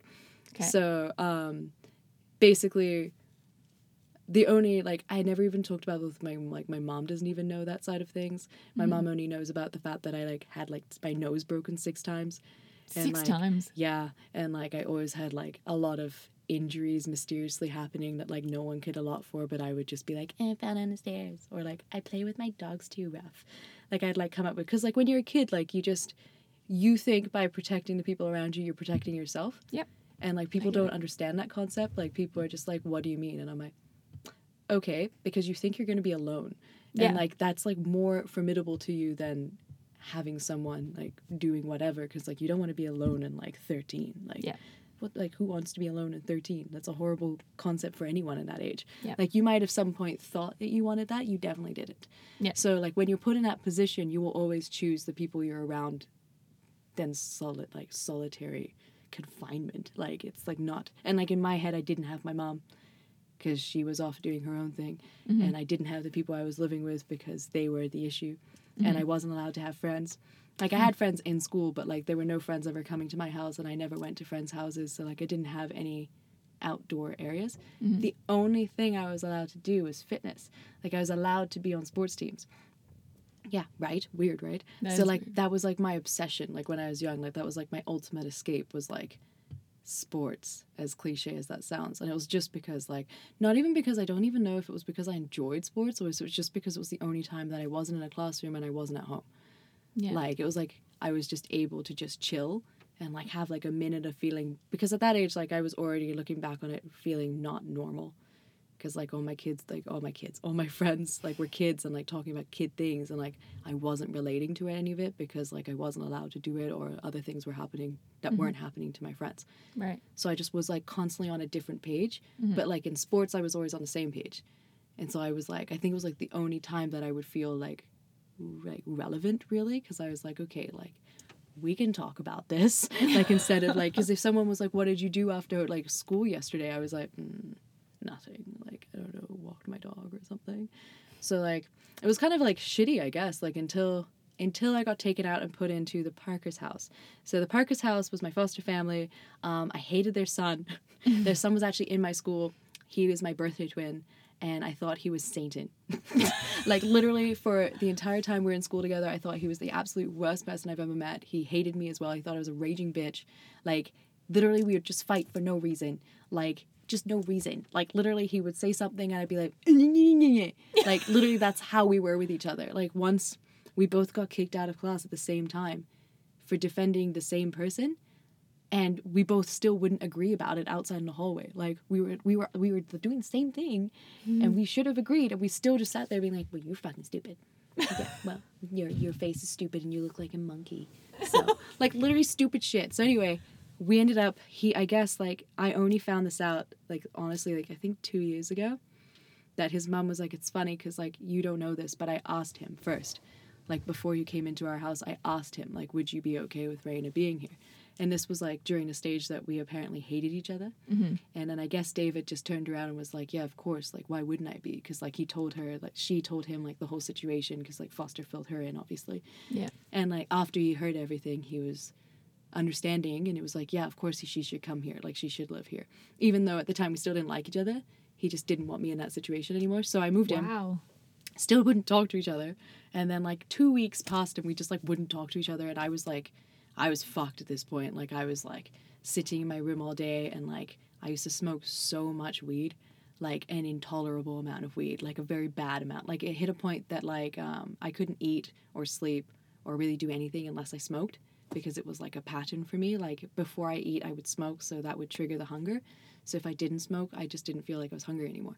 And like mm-hmm. you know what? So that's i was just in a very dark situation for myself because like now yeah i can smoke weed and be normal because like i'm just smoking weed for the sake of it not for the sake of trying to not think about life which is like there's a difference between the amounts right so Yeah. um yeah like basically his mom one day was like he asked to go to town because at this point by the way where we lived was a 45 minute drive to town Nice. yeah so No, so no he way. asked to go to town and she's like only if you take Raina with you and he was like so annoyed he was like i don't fucking want to take her like i'm going to meet the guys and like he was he was going to go meet like three of his best male friends who are now three of my really good friends too Hmm. and he's like i don't fucking want to take her she's a girl she doesn't even belong there anyway it's a bunch of guys and like her his mom was like well you can either take her or you're not taking the car and he was like oh So like, we were like 16? yeah. Yeah. Okay. so like you know, sixteen year old guy. So he like comes in, opens my door this much, like literally a crack, and he's just like, "Rain, are you awake?" and I remember being like, like in bed, just making stupid faces because like, "Am I awake? Of course I'm awake. It's like fucking one in the afternoon." So I'm just like, "Yeah, I'm awake. What? What do you want?" and like, by the way, I'm being so rude considering it's his house. Like I don't know who I thought I was, but anyway, whatever. so anyway, he's just like, "Do you want to go to the mall?" And I'm like, I remember literally laying there and having an internal conflict, being like, do I want to go to the mall? I want to go to the mall, but like, I fucking hate him. and I'm like, but like, I want to go to the mall. And I was like, yeah, okay, I do, yeah. And he's like, well, if you're not downstairs in five minutes, I'm leaving without you. And I was like, no, you're not by me, I'm leaving without you. so I like quickly get changed. I come downstairs, we get in the car, and it was like so quick. And like to this day, we can't really define when like we went from being mortal enemies to like absolutely inseparable best friends because literally that car ride that 45 minute car ride within like two minutes i was like can i put the radio on and he's just like well yeah we're not gonna drive in silence and i remember being so I turned the radio on and a song was on. I remember being like okay so black and yellow do you know black and yellow?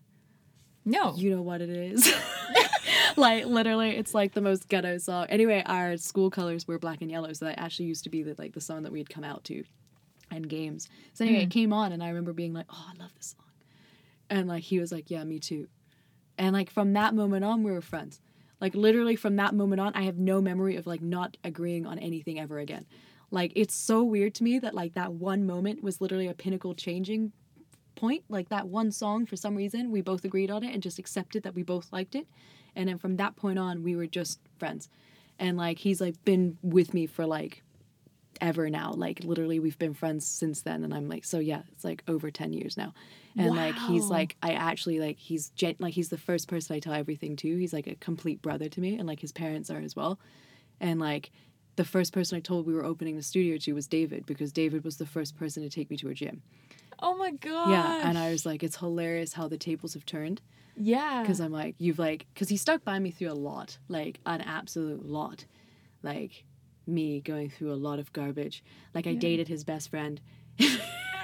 And like that went very south like his best friend unfortunately turned out to be like a huge cokehead and like an Oh. absolute just degraded soul And like unfortunately, he's fine now. He's married, has a kid, like Oh, cool. living life great. But went through a stage that we were all like, "You are not gonna live your life well, bro." but um, yeah, so like stuck by me through that whole situation. Like he obviously got faced with like the decision of remaining friends with me or friends with him. And, Wow. and he chose me because like I'm better. Obviously. But yeah, no, it's like the like the moment we decided to open Kula and like do this whole venture with Emily, like he was mm-hmm. like the first person I was like, oh fuck, I have to tell Dave. He's gonna be so pumped. And like That's awesome. Wow. yeah, and it was just true because like he was the first person was like, Rainy, you just need to go to a gym because like we would go downtown together. We turned 19 together, went downtown, and all I would do is fight. Like I basically went out with the ambition of fighting someone. Like every single time, I'd be like, today I'm gonna fuck a bitch up. Like literally, it was like so bad. Like it hit a point that I actually remember one night David throwing me over his shoulder, and there was a bar in Moncton called the Cosmo. I'm not sure if you've been to Cosmo. Um, yeah. So anyway, it's like it's now the Cosmo Complex, but this was the original Cosmo, and uh, he literally threw me over his shoulder and dragged me out of the bar. And he's like six foot three, like a big guy. And he literally just was like, "Fuck off!" And like, just like I was just like, "Nah, you can't tell me what to do." and like, I'm five foot two. Like, I'm like, what am I battling right now? Like, there's like Godzilla in front of me. Like, what am I gonna try and do? Like, punch him softly? Like, I'm like, like literally, it's pointless. And like at this point, he was like super into his workout, so he's just like huge as well. And there's me being like, "Hey, fuck you! You can't tell me shit." and like he literally, while I'm mouthing off, being like, "Fuck you! Fuck you! Fuck you!" He just like literally picks me up, and I'm like, "No!" And I remember being so angry and like literally hitting him and being like, "I hate you! I hate you!" And, like, and then like literally being outside and him just being like walking down the street because we used to live literally right around the corner from the bars, conveniently. Mm-hmm. And he was like, "Are you fucking done?" And I'm like, "Are you fucking done? Are you gonna put me fucking down? I can't believe you do this to me. It's humiliating." and like literally he just like put me down and I was just like standing there like a child on the side of the road. Mm-hmm. And like he was like like the first time like he gave me like a wake up call. Like it was first time a friend gave me a, a wake up call because he's like honestly at this point you're not just putting yourself in danger you're putting all of us in danger. He's like because you're starting fights with people that like have friends right? Now and i'm like okay well like i don't want you to fight. Like i don't like it watching other people fight. I only like watching myself fight. And he's like yeah exactly. So like can you at least reason with yourself with that much? And i'm like yes like I literally remember being like so annoying about it and just being a little turd. and just being like, I'm just like never gonna grow up and you're never gonna see me grow up because I'm angry. literally. And then like I guess like to nutshell the past like few years, um you heard me talking downstairs about my knee when I was like worried about Sean's hand. Yes. Yeah, so okay, power lifted. Discovered powerlifting. It was the most invigorating feeling because like if you feel really mentally weak, what's the best way to counter that? To be very physically strong. So I became like obsessed with weightlifting. And if you see like a picture of me before, I straight up look like a fucking turtle because like my traps were so overly developed because all I would do is pulls. Like all I was like, I am the best back worker out ever. like literally, I was like an obsession to me. Like I was like all I wanted to do was like look stronger than I felt. I think. So um, yeah, really focused on that, and uh, got my deadlift up to like three hundred and five pounds. Like I was like That's a little, insane. yeah, like I was a little animal, and like all I wanted to do was lift. Like it was like, like the most bro of the bro thing to say, but like, are you coming in? the cat Archie is coming in. Yeah, yeah. I'm not just being creepy and whispering. Are you coming in? Hello. Like, Listeners, are you coming in? but yeah, no, I became like obsessed with it. Literally three days before I compete, my knee quote unquote blew. Oh my goodness. quote unquote because it never did. Um, so this would have been now about three years ago, and uh, ever since then I couldn't straighten or put too much weight on my knee. Like they ended up putting it in a brace for a while. No one could figure out what the fuck was wrong with it. In the meantime of trying to figure out what that was wrong with it, I found out that I actually had hip issues in both of my hips. Um, oh, you're so cute. Thank Um, you. you're like I'm adorable. I know. I know. Um, basically, my joint and my well, the joint and the socket of my hip is like not shaped properly, so it just grinds out everything all the time. So all the acute lower back pain and things I was having wasn't just because I was working out too hard, which is literally what I thought. Because I'm a psychopath, apparently. I'm like, all this pain means I'm getting all the gains. like, no, it actually just meant I was fucking hurting myself. But anyway, mm. great personal trainer, right? Like, like it's okay. I don't hurt my clients. Just just myself. Just like, yourself. Like Cool. I push myself further than I should. So anyway, um, basically what ended. Are you leaving now? Okay, bye. Archie had his little visit. He's. He's like, okay, bye guys. So anyway, what ended up happening is this is actually now within the past few months, which is actually pretty much like right. The right cat keeps coming in and out of the closet. I know he doesn't know what he wants. Just, No. He just, I think he just wants some love. Um, pretty much actually right before I went to Cape Breton and met Sean, which is funny how that timing works. Um, literally, I think three weeks before that. Yeah, definitely three weeks before that. I actually like got thrown the most massive curveball because like I've always really prided myself, and I'm pretty sure it's really easy for people to tell. It's not a hard thing to read that I'm like obsessed with coming across as like I am amazing and I am really strong and I am not scared of anything. and nothing has ever gone wrong in my life because I'm impenetrable. and people are like, okay. And I'm like, I'm a strong bitch. I'm a warrior. like me the other night, I wanted to be a Viking. I just wanted to fuck shit up. Like, and everyone's like, wow. like, but yeah, no, I, I like really prided myself on that. And like, I really worked hard to create that image, I think. Mm-hmm. And like hence all the weight gain for like my muscles and like this whole like thing of being like very strong, like especially because I'm a fucking five foot two female that works in like the gym industry. Mm-hmm. And the gym that I first worked at in Halifax had like twelve male trainers and two females. Yeah, so I was like hardcore, like I am also a bro. Like, you do not get to belittle me. Like no, so like I had this whole concept of like who I had become and like how I was like super proud of it. And like anyone that talked to me was like, yeah, she's got her shit together. She's doing really well. And I was like, yeah, I do. I do have my shit together. I am doing really well. and then like I went in for a reassessment after I had hip surgery a year ago. Um, so I had my final reassessment to see like, do I need to redo my hip surgery? Update, I do because it didn't go well. It was an experimental hip surgery because it's like an issue that usually happens to 80 year olds. So anyway, I had an experimental surgery. Experiment is void. So Wow. yeah, so Okay. basically, um, I went in and he was like, my surgeon was like, this still doesn't make any sense about your knee though. Like, it doesn't seem to be coming up in like x-rays or anything like it's it's very strange that it just doesn't move but they can feel that it's weak and it moves whatever they can feel that there's an issue and i'm not just sh- like they're being like i have knee pain but there's like nothing wrong with me Right. so anyway, um, he's just like, just go to your family doctor and get referred to a rheumatologist. And I'm like, are you telling me I have arthritis? like instantly, I'm like, this is the worst day of my life. I'm being told I have to redo my hip surgery and I have fucking arthritis in my fucking knee. Because I'm like, not even my like my elbow or like my hand, like my left hand, like something I don't need that often. like my right knee. Like I'm like, this is this is horrendous.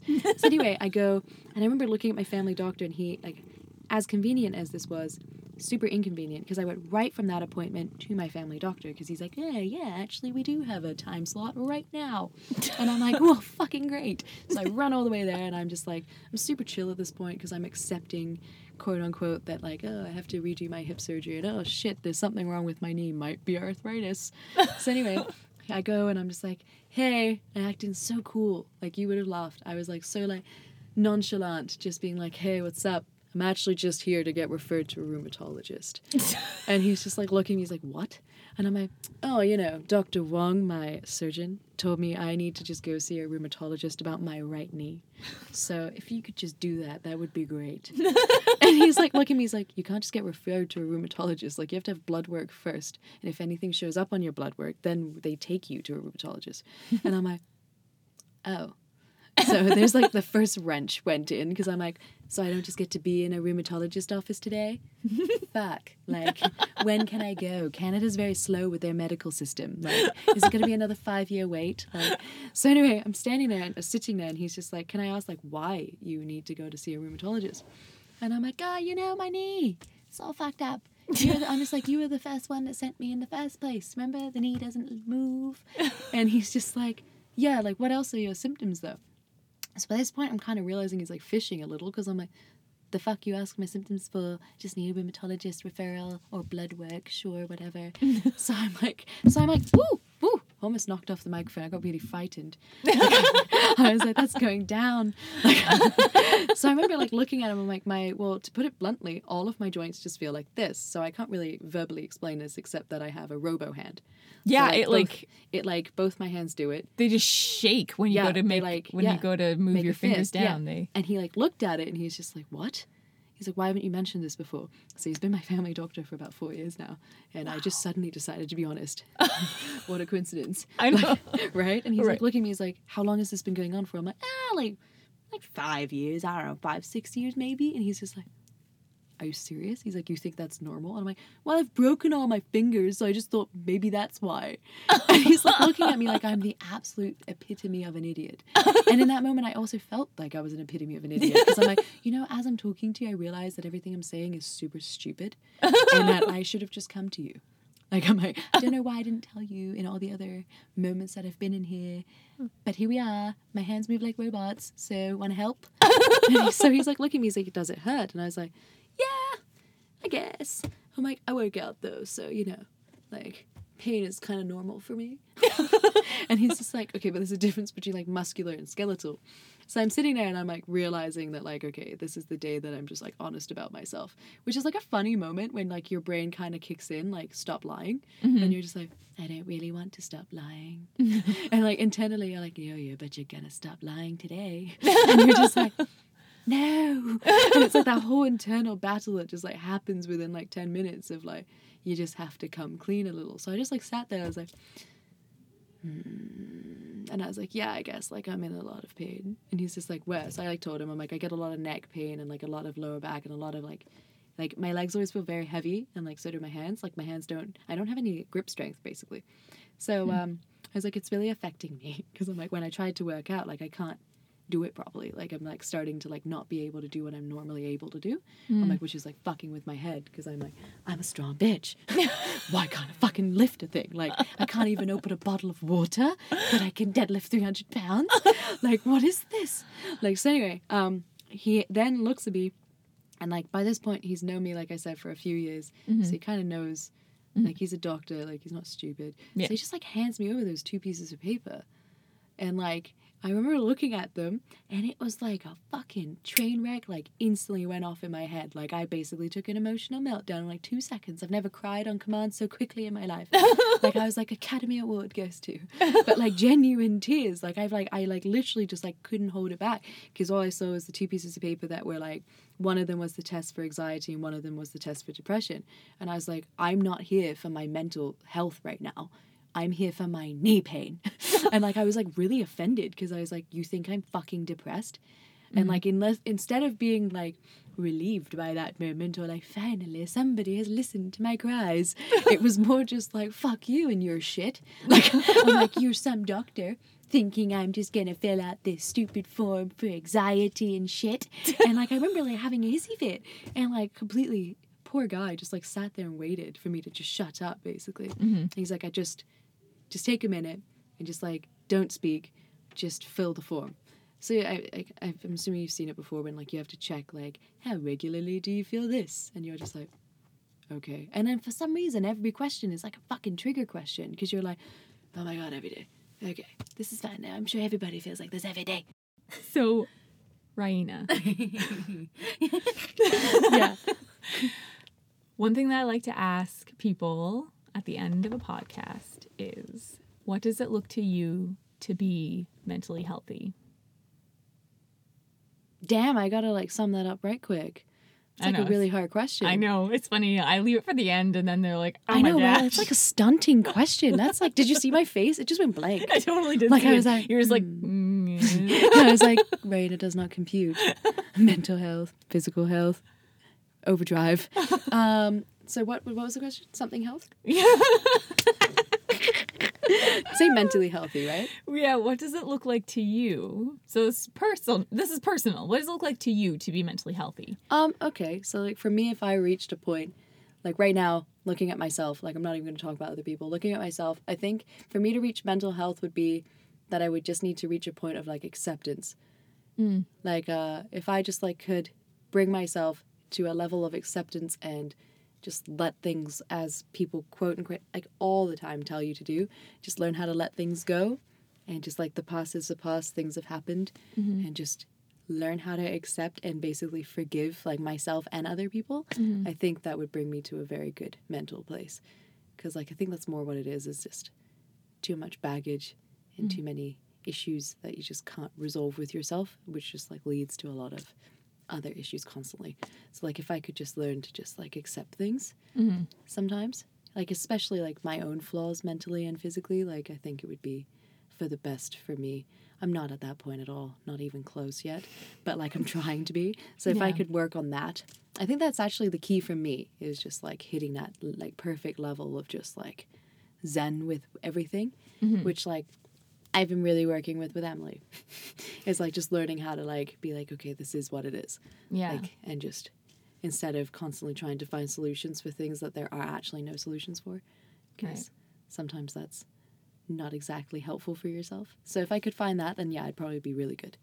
But for the time being, I'll just struggle. I'll just, you know, paddle my way up the hill constantly, like constantly trying to fix everything that's not broken. right. Like, but yeah, I think that's for me personally, that would be a big life change. I think. Ninety percent sure. Yeah. Yeah. Yeah, I think so. I like that. Yeah. I mean, I'm always going to be a strong bitch physically, so Well, obviously. I could always lift. you can always lift. I could bro out with the best of them. I love it when people are like, "You're such a bro." I'm like, "Oh my god, stop it!" Like, I'm like, I know.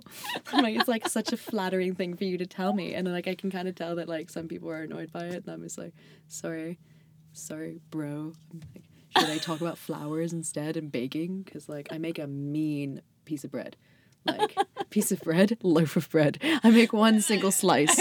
One piece of bread. Yeah, but yeah, no, we'll leave it on acceptance. I like it. Yeah. That's good. What's yours? Oh. Has nobody ever asked you? No, no one's Oh, ever asked Oh, I feel so special right now. How has nobody ever asked you before?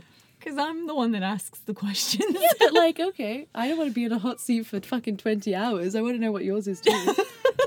Because if my if you you've probably heard so many other people's definitions of hmm betterment and health. So what's yours? Okay. All right. I'm so excited. I might pee in my pants right now. I'm ready. Okay. You're ready. You're ready Yeah. for this. Yeah. My idea of being mentally healthy is recognizing when things are being able to easily recognize when things are out of balance and being able to be brave enough to do something about it. So, mm-hmm. like, if I need to have my medication adjusted, then doing that. And if I need to talk with someone about something, or if I really need to be like, you know what, I'm having thoughts that, like, I want my life to end now, being able to reach out and without shame Mhm. and just be like this is a normal part of my life and i know it's a normal part of most like of a lot more people's lives than i probably realize so it's not something to be ashamed about but to just be able to yeah shamelessly work on work on making sure i am in a good mental space and doing what needs to be done in order to get there Mm-hmm. I think that's my idea of what it is to be mentally healthy. Just being aware and willing to do what needs to be done in order to re- to to have a healthy outlook on life and be able to like take things in and cope with uh, devastation without being wrecked by it. Yeah. That's a solid definition, I think. Oh, That's like a whole conversation itself right there. like literally it's true though because like I think like that's the one thing that's like a misconception like with people. It's like Hmm. what their even their goal is at the end of the day because I find like a lot of people that di- get diagnosed with anything that is their finite goal. Mm. Like they were diagnosed with depression, it's done now. You know what I mean? Like they don't have a step two. Like okay, I was diagnosed with something. How can I make this better for myself? Mm. Like I find like that's like a lot of the time what I get the vibe from people, and I'm like, do you not have an end game? Like this is what you want your life to be now. Right. So I find like that's like refreshing to like hear somebody else just be like, no, this is not the end game. This like, is not. It's just yeah, the beginning. This is the Yeah. beginning. Like yeah. So I find like that's like a a thing that I always hear with people, and it's always disappointing for me because I'm like, is that what I'm supposed to do? Like I'm just supposed to just be like, okay, end game, lock and load. I guess I'm in it for the long run. You know what I mean? Though? So like it's good that like, like for the most part, I find like there's like at least some people that are able to realize that it's not the end game. Thank it you. wasn't even a chapter to, in the first place. It was just a hiccup. Whoa! I'm like almost getting teary. You're like, no, don't say things like that. but it's true though. Like I find that that's like the thing that people should like hold on to instead of like the the the sad side of things and like the the life altering side of things is just a tiny hiccup. Like you'll get over it. Hopefully. Yeah. Like, fingers Yeah. crossed. Like you you won't ever get over it, but you'll learn to live with it better than you you know what I mean? Like you'll just you'll just track through. Yeah. And like at the end of the day, like if I know I can like deal with these things, then like actual life issues are nothing really. like I think that's kind of when like stressful things happen and people are like, "Aren't you like stressed by this?" I'm like, "No." and I'm like, "You should hear what happens in here, yeah. And then tell me Yeah. if I should be stressed by that." Yeah. And I'm See like, here what is happening in my head. "Yeah, right. That's Yeah. a terrifying place to be sometimes." It, it so to- if you want totally to talk about financial issues, woo! Sounds like a party. what a relief. Okay. Right, Yes. Let's yeah. talk about that. yeah so i think yeah, it's nice it's nice that you like have a better outlook on it because like i think that's like the biggest that's nice actually that you end every podcast like that because like i think more people need to really try to think of it because i think once that diagnosis happens it just like stops people a lot. Like it's almost like that was what they needed to hear and they didn't need to hear anything else. Like they didn't need to hear what step two would be. They didn't need to hear what a solution would be. They just needed to hear the reason behind something, even if maybe that that wasn't the reason in the first place. Hmm. So then they just like stop, and then they live their life behind like this facade of depression forever, and it's just like a sad cloud, and like it's just like you, you shouldn't have to do that. And like, whereas I think it's like for me, that's why I didn't want to be diagnosed with it because I was like, oh, I don't want to walk around with like a sad cloud. like I'm like I'm more of a ray of sunshine. Like I don't, like I'm, I don't want to be a fucking thunderbolt. Like this sucks. So yeah, it's like good when you hear like other people who like know that there's like still stuff to look forward to. Like you're not always gonna wake up not wanting to look forward to anything, Yeah. right? Yes. You're like, yes, I do want to look forward to things. I do. I totally do. Yeah, so I think that's nice. Like it's a cool, it's a good question actually. Thank Because like even for people, because like I've never even sat here and thought about that, and like I think a lot. like I really do. I sit home and think all the time, and I think that's why when people meet me and think I'm super immature, I always laugh because I'm like, no, I save my maturity for the conversations in my head, yeah. and I'm like, then I just like release the goof with everybody else because you don't want to have these conversations with me. It will exhaust you and it will exhaust me, and it's just annoying. so just just save that for another day. Yeah. Like let me just be a child around you, and we'll be all good. so yeah, no, no, no. It's not. I've never asked myself that question. Like, which is sick to be honest, because now I'm going to sit home and dwell on that for another couple days. Like, what is mental health? what does it really mean to me? You'll get a paragraph from me in like two days. Ruth, it is not acceptance. it is actually this five paragraph syllabus I've written for you. and you'll be like, damn, she took that real serious. And I'll be like, yeah, I studied. It's true though. Like realistically, you'll probably get a message from me with like a an alterated version of I'm- what I actually find. I'm really looking forward to it. Yeah. If I get that from you, I will be publishing it. Oh no, I'll, I'll write it. Like I know I will, because like that's such a like a question that I've never even taken. Did you? You asked Emily this question. I oh did. fuck, I'm pumped. I'm so pumped. Like I'm so pumped to compare answers, and now we're gonna have such riveting conversations when we go home. Like riveting. This is gonna be great. like I'm so excited. Like we're gonna go home. We're both gonna be like, so what did you say? And she'll be like, well, what did you say? And I'll be like, acceptance. and then she's definitely not gonna say acceptance. I wonder what she said. I can't even guess. Oh, this is such a like a, a- like a test of friendship. Like I, I'm like trying to like figure out what would she have said. Probably like something about being mindful and whole and at peace with yourself. I don't know. Oh fuck! I'm so excited.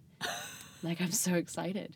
I can you I want to I want to see you both tell each other the answer. Oh my god, we'll totally film it for you, Okay. and we'll like it's we're funny on film too because we forget the camera's there. Perfect. Like we literally time lapse ourselves doing yoga all the time and 100% forget it's there. And like you can catch the glimpses when we've realized that we are forgetting because you'll see me being like, and then I'm like, wait, yoga. and I'm like, I was so sorry. I'm so sorry, yoga. And then like we forget again and cuddle the dog and we're like, oh wait, yoga. like literally I'm like, we're the worst videos. So yeah, no, we'll 100%. I'll tell her that we can't tell each other until we have a camera in front of us. We'll do it when we get home. Perfect. Thank you. We're gonna giggle so much. I'm so looking forward to this. Yeah. See, it's good we separated us. Yeah. That we- was good. It was yeah. a good decision uh, doing each of you Yeah. separately. We would have giggled too much. Yeah. And done the oh. side eye like, don't speak about that. That's a bad no no zone. Too deep. Too- it's too deep. The cut will never heal. Your Epsom salt baths won't fix this. Can you imagine? Can you imagine? oh God. But yeah, cool. Well, this was really fun. It was really, it was Yeah. really, really fun. Yeah, no, Thank you I'm so gonna much. be really hung up on that question until the next time we talk. Now, I'm gonna come over. Um, yeah, please do. I'll come over and be like, Come over "Ruth, and- hello. Did you see my answer with Emily? I have a new one. Like, I'm gonna be walking around telling everyone, what is your definition of mental health? Like our landlord, we go to see the studio. Hello, David. May I ask you a question? He'll be like, what? What is your definition of mental health? He'll be like, what is wrong with you? Like, he already thinks I'm crazy. Like, if I do that, he's literally gonna be like, get out. We don't want your studio here. You and you hippie people. Imagine. Oh, Oh my goodness. Okay. Thank you. Thank you. Thank you so much. This was fun. really great. This was Yeah, a lot of fun. I had a lot of fun. This is great before bed chat time. Perfect. I'm gonna go home and pass the fuck out. Oh, me too. Yeah. I'm gonna go home. home. I'm gonna go to the next room and pass out. You're like me too. I'm like, this is not your home. Like this Wait, whole you time. thought this was my home? Can you imagine? This whole time I've been visiting some sort of homestay. Like, this is somebody else's closet. I don't know. These aren't my clothes. Can you imagine whose clothes am I touching? Like, this is this not yours? Like, imagine that bathrobe, That's not that mine. Who knows who was wearing that? this carrot costume. Yeah, it's ketchup. Oh. I love that I was kind of close. Like I was like, I bet you I'm not even close. I bet you this isn't even fucking a costume. And you're like, actually, it's a bottle of ketchup. I'm like, oh shit, Heinz 57. Where you at though? Like,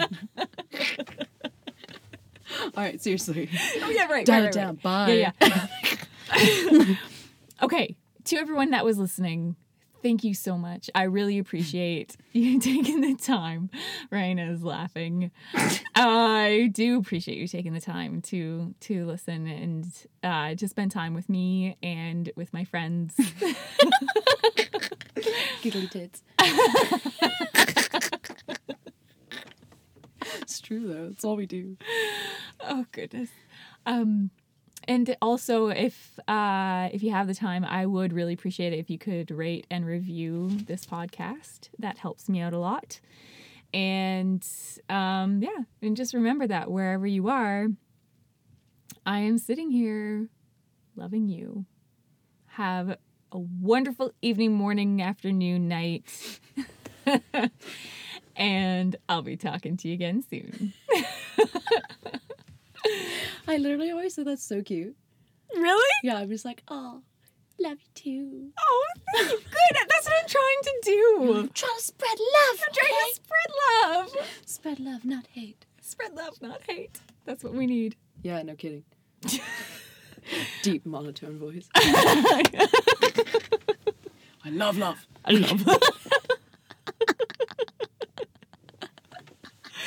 oh, for goodness sake. Oh, Okay.